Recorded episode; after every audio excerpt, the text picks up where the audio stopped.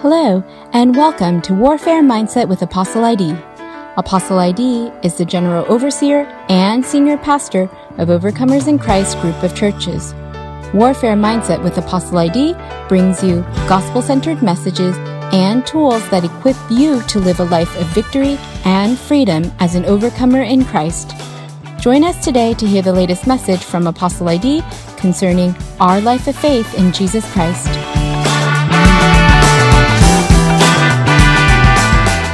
Hi, today on Warfare Mindset, we're going to talk about fighting and walking. Now, Nehemiah faced that predicament. God raised him up to go rebuild the walls of Jerusalem. And whenever you're trying to rebuild, uh, to construct, to do something with your life, the enemy tends to come with discouragement. The enemy tends to attack whenever you're trying to construct. When you are thinking construction, the enemy is thinking demolition. And Nehemiah experienced this.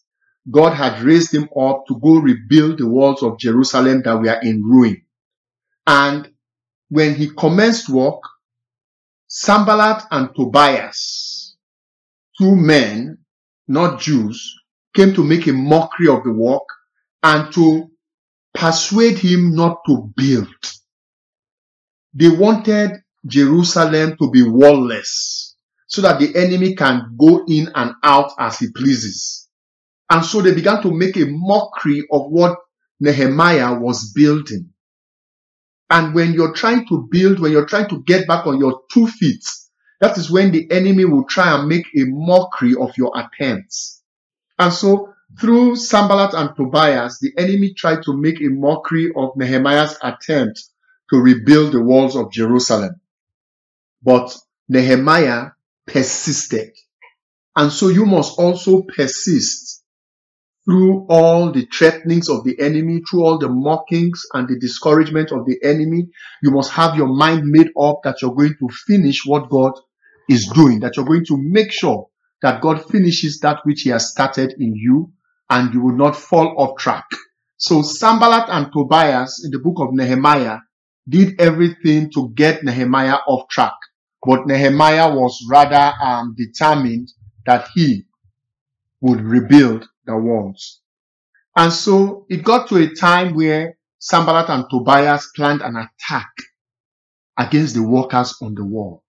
The enemy will attack you when you're progressing. Sanballat and Tobias became irate. They became upset because Nehemiah had made so much progress in the reconstruction of the walls of Jerusalem. And when you're making progress, that is when the enemy would seek to strike the more. And so you must have this warfare mindset that the enemy can strike at any time. And so you must be prepared. You must have at all times, you must put on the whole armor of God so that you can stand against the wiles of the enemy. At all times, you must put on the whole armor of God so that you can stand against the wiles of the Sanballats and Tobiases of this world. You must also take up the weapons of warfare that God has given you. They are not carnal weapons. They are mighty through God to pull down strongholds that Sanballat and Tobias will, will attempt to plant in you. And so we pick up an interesting verse of scripture in the book of Nehemiah chapter 4, verse 17. I will read Nehemiah chapter 4, verse 17. They which builded on the wall, and they that bear burdens, with those that laddered, every one, every one with one of his hands wrought in the work and with the other hand held a weapon. Verse 17. Let's add verse 18. For the builders, everyone had his sword girded by his side, and so builded. And he that sounded the trumpet was by me. So this is what is going on. Those that were building the wall, they took up their weapons and they said, Hey, we are not going to allow the enemy stop us from building. In other words, we are not going to allow the warfare interfere with our progress. We're not going to let this warfare that we are fighting, we're not going to let this battle prevent us from building. And so they held their building instruments in one hand, and with the other hand, they had their sword. So they were ready to build and fight at the same time. What this means is that they did not let the warfare stop the building of the wall, and they did not let the building of the wall stop the warfare.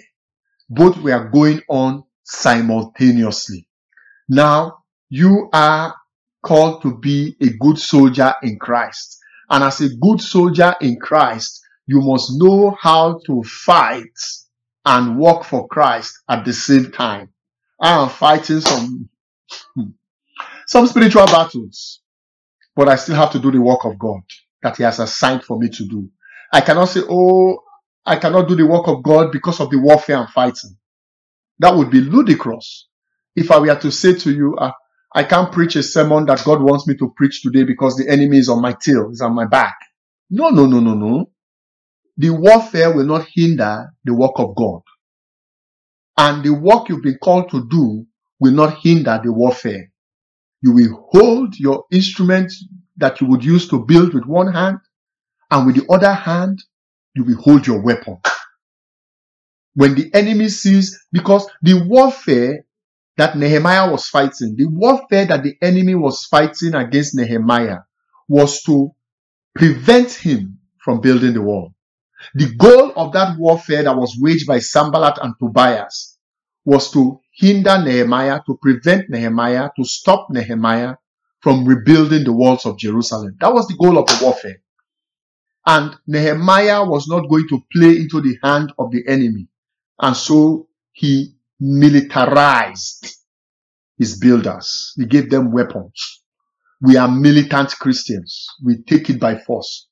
And in the same vein, the goal of the enemy is to stop you from completing your work. What did Jesus say? He says, my meat is to do the work of the one that sent me and to finish his work. The enemy doesn't want you to finish. But God has given you, given you all the tools and resources that you need to complete the work. And so you're not going to allow the warfare hinder you from completing your race. You're going to fight the good fight. You're going to finish your race. You're going to keep the faith. So my brothers, my sisters, be prepared for battle. Sometimes it will not be easy. Sometimes it's going to demand so much from you, but you keep on building, you keep on trusting God, and you keep on fighting that good fight of faith. Don't abandon the work of God because of the battle. I know some Christians, are pastored Christians.